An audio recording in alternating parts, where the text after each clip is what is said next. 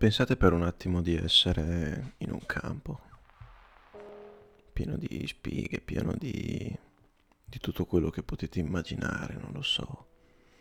Immaginate di essere in un'immensa steppa dove ci siete solo voi, chiaramente, dove non ci sono animali, non ci sono alberi, c'è solo un mucchio d'erba, dove non, non ci sono colline, è tutto piano.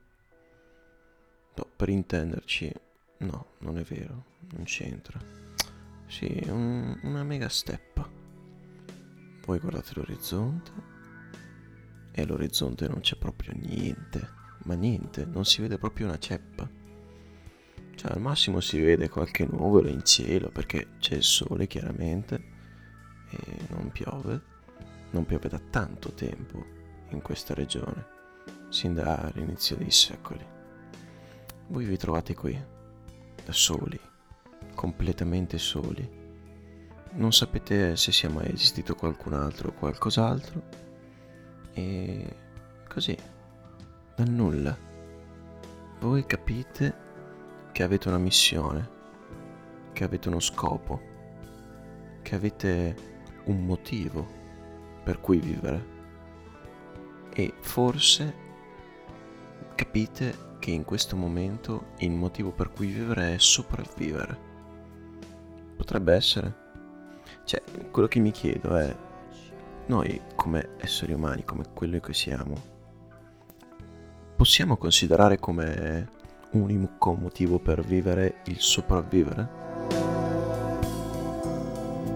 Cioè, sapere magari, tra le tante domande, che non siamo da soli, che c'è un qualcun altro, che magari c'è un motivo più grande di noi, che non lo so, che il lavoro alla fine ci dovrebbe completare, che la famiglia dovrebbe diventare il centro della nostra vita, magari i figli, magari nostra moglie, magari quelli che ci circondano. Però, cioè, quale diventa il senso alla fine? Cioè, perché nasciamo se poi alla fine dobbiamo comunque morire? No, quelle grandi domande che ci siamo sempre fatti come esseri umani. È proprio qui che bisogna arrivare e secondo me bisogna anche tornare ogni tanto. Cioè, perché arriviamo su questa terra? Poi prendo come esempio la canzone di Fedez che, eh, se, non, se non sbaglio, diceva eh, non per nulla veniamo al mondo piangendo. E secondo me ha senso, ha un senso il fatto che veniamo al mondo piangendo, ma non tanto perché sappiamo che dobbiamo morire quindi piangiamo oppure siamo già tristi da quello, no, ma proprio perché è un'espressione di vita, è un'espressione di noi stessi, di quello che noi siamo, di quello che rappresentiamo, cioè esseri viventi che esprimono delle emozioni. Allora, in quanto tali, come possiamo capire quando è il momento di esprimere delle emozioni, quando è arrivato il tempo, il periodo, il, il frangente in cui bisogna esprimere delle emozioni? Ecco, cercheremo di rispondere a queste domande, chiaramente non adesso, chiaramente non in questo frangente, chiaramente non in questo momento, ma non sarò neanche io a rispondere.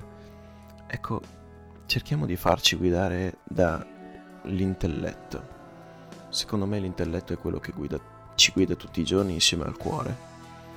Ci vorrebbe un misto dei due, almeno per quello in cui credo io e per quello che penso. Secondo me ci vuole questo dualismo tra intelletto e cuore, che possa portare noi esseri umani a delle relazioni che funzionino, a delle relazioni buone, a soprattutto delle idee che non ci facciano deviare dalla realtà, delle idee sane. Quindi, quando dicevo che ci vuole un tempo, un metodo e comunque un periodo, un frangente, beh, questa è la terza stagione.